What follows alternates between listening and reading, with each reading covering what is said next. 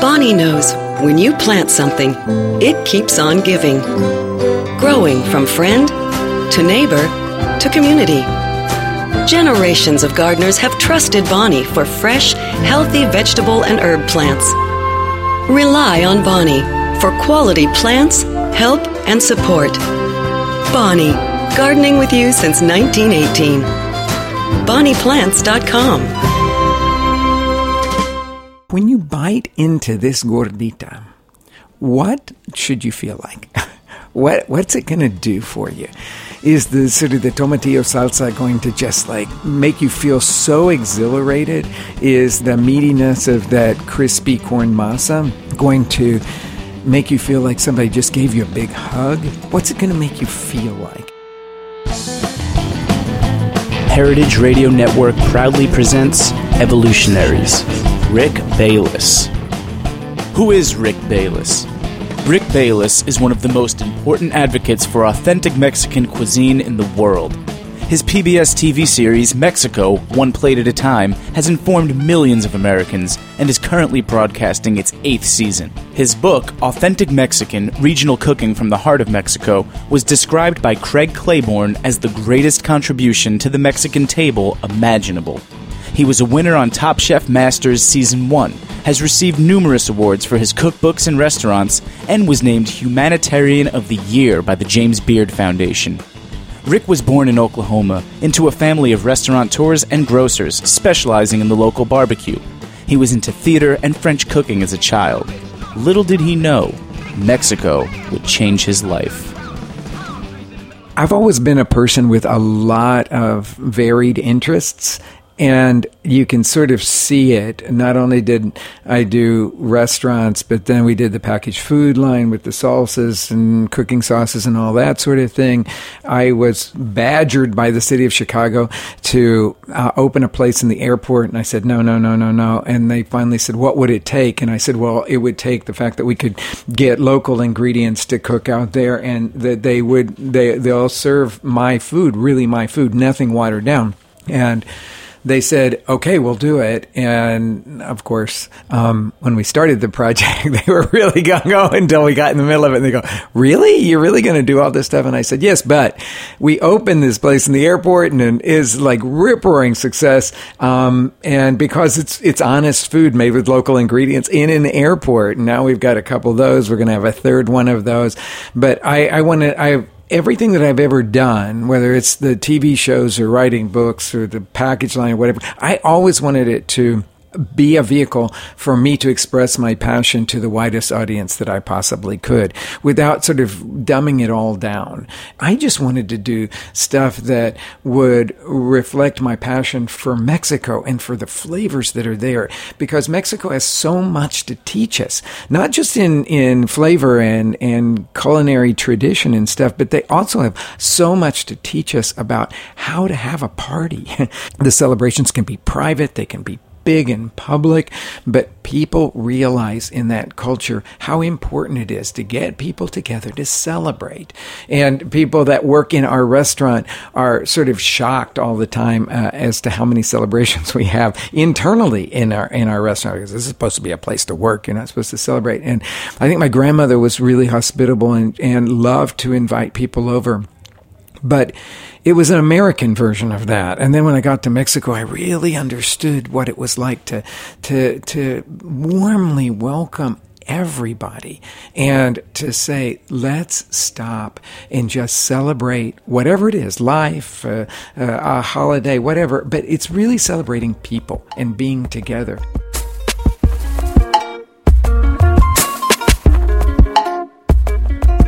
Rick discovered in his travels that American Mexican food is way different than the cuisine of Mexico. This huge gap in authenticity drove Rick to dig deeper and find a way to translate the flavors and traditions of Mexican cuisine to the States. I think, in a funny way, Mexican food has always been kind of cheap cuisine in the U.S. It's certainly not that way in Mexico. Mexican food was the sort of down and dirty Tex-Mex food when I was growing up, and it was the what I always call the plate of all one color, one texture with melted cheese over the top of it, and we loved it, and I ate it um, at least once a week growing up. It was not until the sort of mid 60s when chain restaurants sort of bloomed in the U.S. and we started getting all these fast food Mexican places that Mexican food started defining itself in a very different way. Still, it was cheap food. But now it had, um, uh, it was more the crispy shell tacos, the U-shaped tacos, and lots of uh, shredded iceberg lettuce and some shredded cheese and that sort of thing. It was kind of different than the food that I grew up with. But it became then the standard bearer for what people in the U.S. thought of Mexican food. Of course, it was always super cheap, and because it came out of that whole era of fast food chains, it had a processed feel to it. And I had lived in Mexico and was just so in love with the complexity of the cuisine to this day. I still think it's one of the most complex cuisines in the world. And like most uh, developing country cuisines, it requires tremendous amount of effort to do because there's always a lot of labor in those countries to, that's available to do it and to get it right. And when you explore that side of Mexican food, it seems like you're talking about something that's so completely different than the fast food uh, Mexican. Finally ready to bring his life's work to the plate, Rick opened the Frontera Grill in Chicago, Illinois in 1987, specializing in contemporary regional Mexican cuisine. He would go on to open many other restaurants in Chicago and help shape the way we see high end ethnic cuisine. Rick explains what made Frontera stand out from its peers.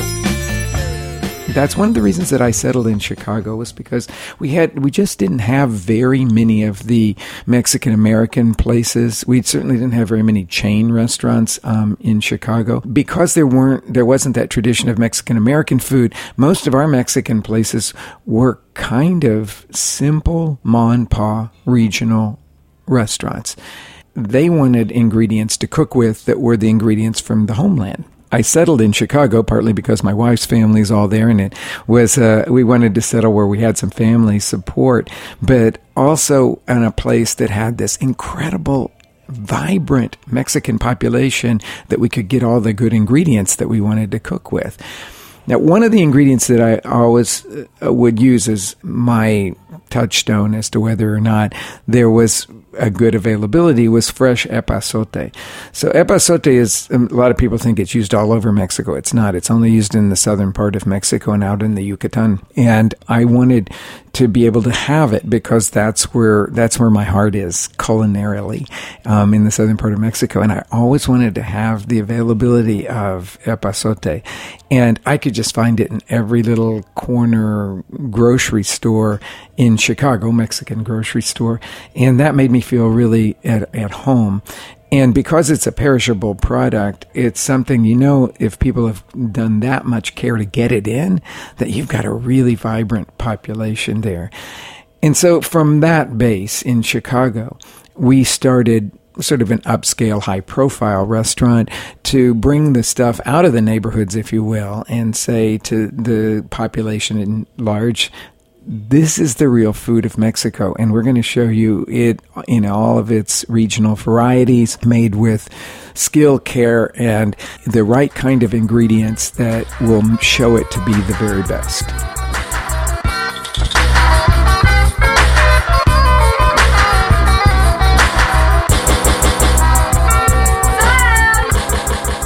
And when I first opened Frontera, I thought that we were going to need to bring in a lot of ingredients from Mexico. That was it was certainly the rage when we opened Frontera in '87, and in fact, uh, you know, we opened the same exact year as Charlie Trotters, and he became he sort of exploded on the scene as being this iconoclastic chef that was going to sort of redefine fine dining. And one of the things that he said um, during those opening years for him was that he would never buy anything local.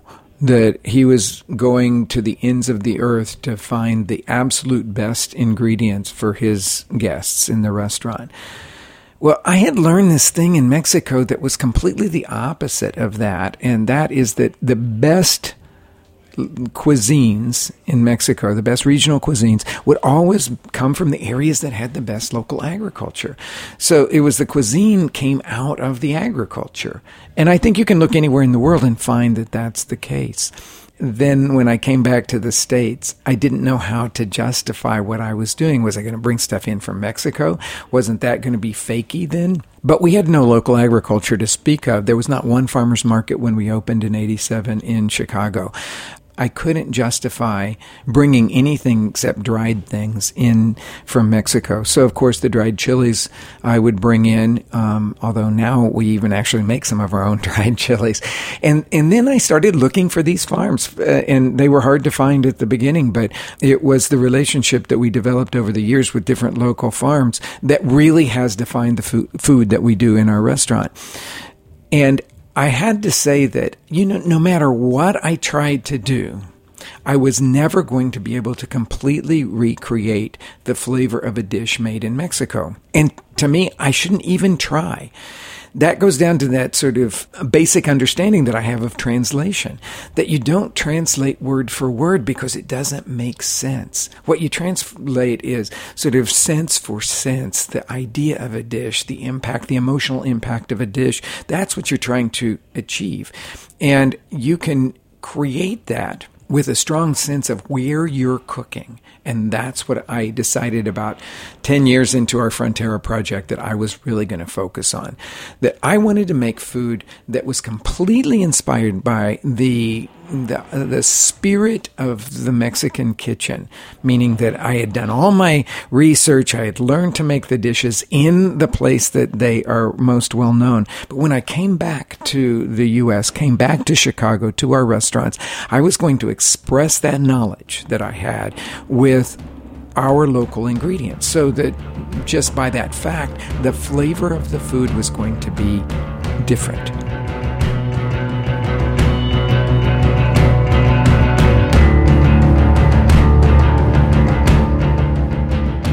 It's very interesting the climate for restaurants when we opened Frontera 25 years ago is so completely different than today.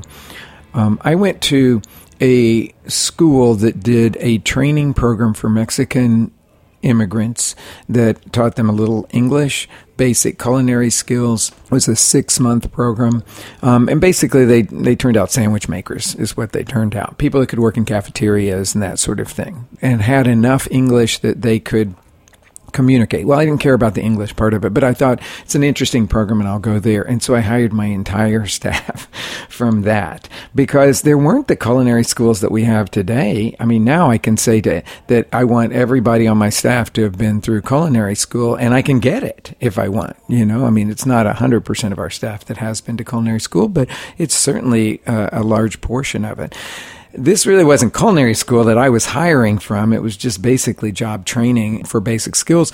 But it gave me um, a group of people that I could talk to because they understood what I the, the ingredients and the preparations, and I would always call on, ah, "How's your mother aunt make this dish?" or whatever.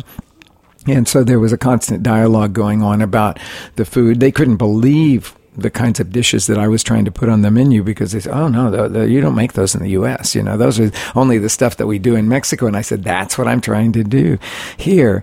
And um, that was my original staff was just just me and all these these people that came out of that one program um, there are so many restaurants that opened around Chicago. A number of them opened by people that had worked with us for a long time, and almost all of them, the successful ones, have all been by our Mexican staff and some of our original Mexican staff going on because we gave them the courage to say, you know what, you can go out and do this thing. You don't have to make uh, the the quote Mexican food, the kind of Mexican American food that most Americans are used to. You can actually make the food of your homeland, and you can do it at that mid level.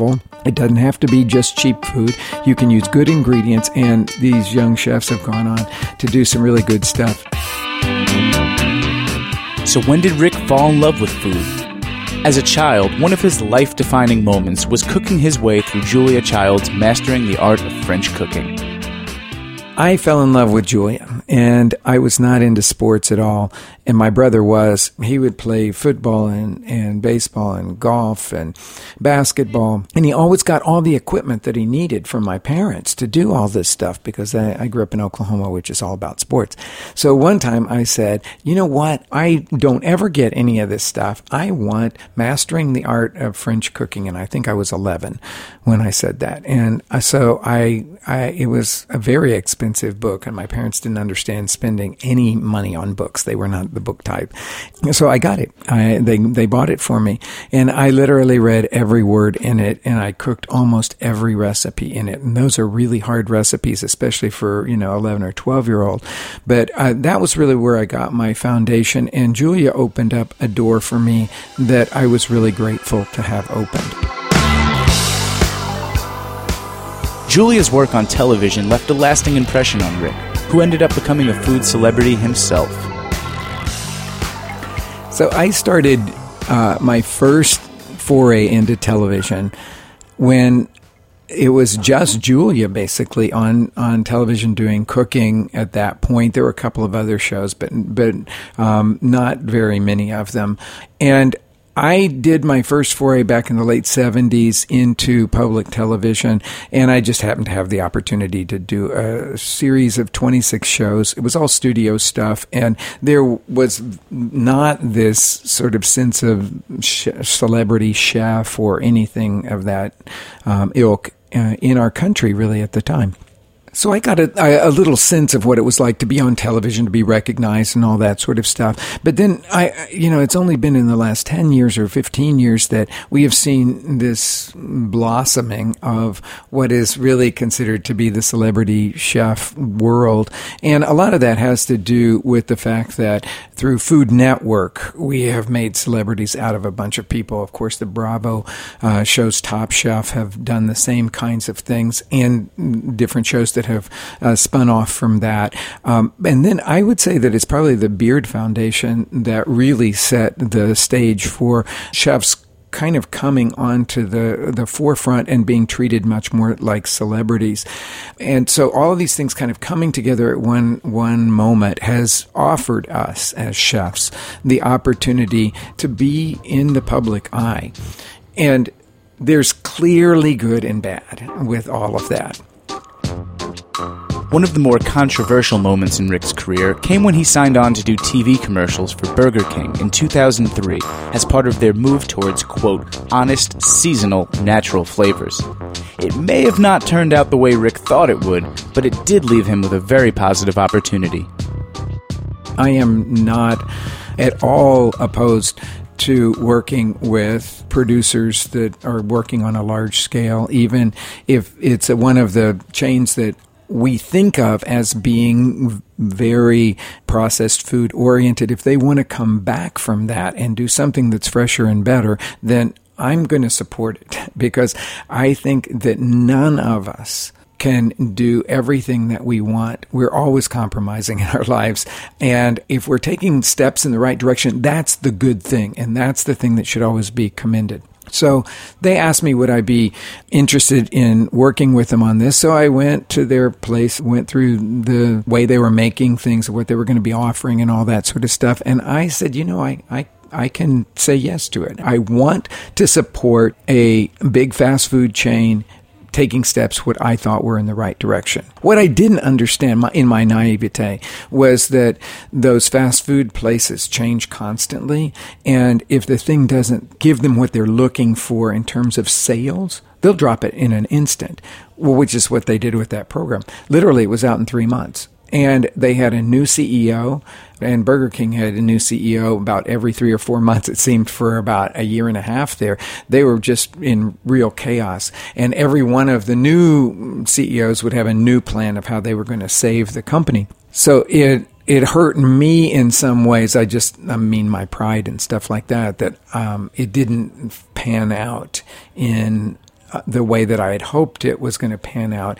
And that company was less than forthright in what they were looking for in the way they described it to me. But all the money that I made on it was the seed money that we used to start our not for profit, the Frontera Farmer Foundation. And we had been for many years doing this no interest loan program to our local uh, farmers to help them to get the capital improvements that they needed to become more successful, more profitable, and make more food that we could use in our restaurants and, and see in the farmers markets.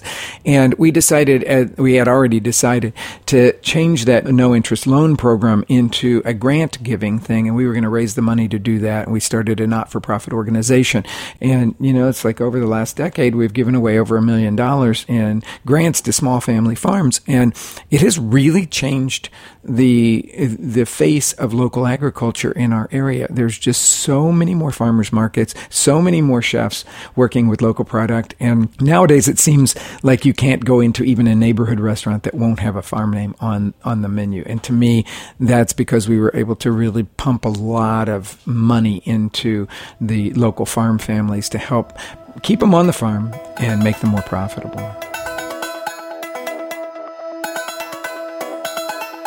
Rick Bayless has accomplished more than most can hope to in a lifetime. His TV show inspires millions. His restaurants are standard bearers for high end Mexican influenced cuisine. His voice has resonated with the world, and all the while, he has managed to stay true to Mexico. There, it's very much a part of what people do to create a moment. And Mexico is so into ephemeral art. And of course, that's what food is to me the, the most wonderful ephemeral art. You can't appreciate it until you eat it. And when you eat it, it's gone. And so they have a lot of things like that, whether they're the sand paintings or the flower paintings that go on the ground, or uh, this beautiful tradition in Oaxaca of making these beeswax candles. The only thing about those candles is that you can never put them to the side and say, "Oh, this this beautifully crafted candle, I, I'm going to leave because it's too pretty to burn." if you don't burn it, then as they would say, it's like really bad luck. you have to consume it just the way you have to consume that mole that somebody's made for one of the festivals. And I love that. And I love, I, I love the fact that I, I have the opportunity in my life to share that passion with so many people and to offer them the opportunity to cook food from our books for their own personal celebrations or come into our restaurants or I can take them to Mexico to the celebrations through the TV shows. Um, I, I've just I've wanted to share my my passion for what Mexico has offered me um, to all the people in, in the broadest way that I possibly can. And I guess that's why I've tackled so many different projects through the years because it gives me that opportunity. And I don't, it's, I, I just can't imagine a, a more wonderful place to be than in a profession that our goal is just to make people happy. This program was produced by Aaron Fairbanks and Jack Insley, with research and additional production from Leah Eden. The recording was engineered by Joe Galarraga and edited by Jack Insley for heritageradionetwork.org. Music courtesy of Renee Lopez, Iggy Dean, Tom Cruise, and Alan Wilkes.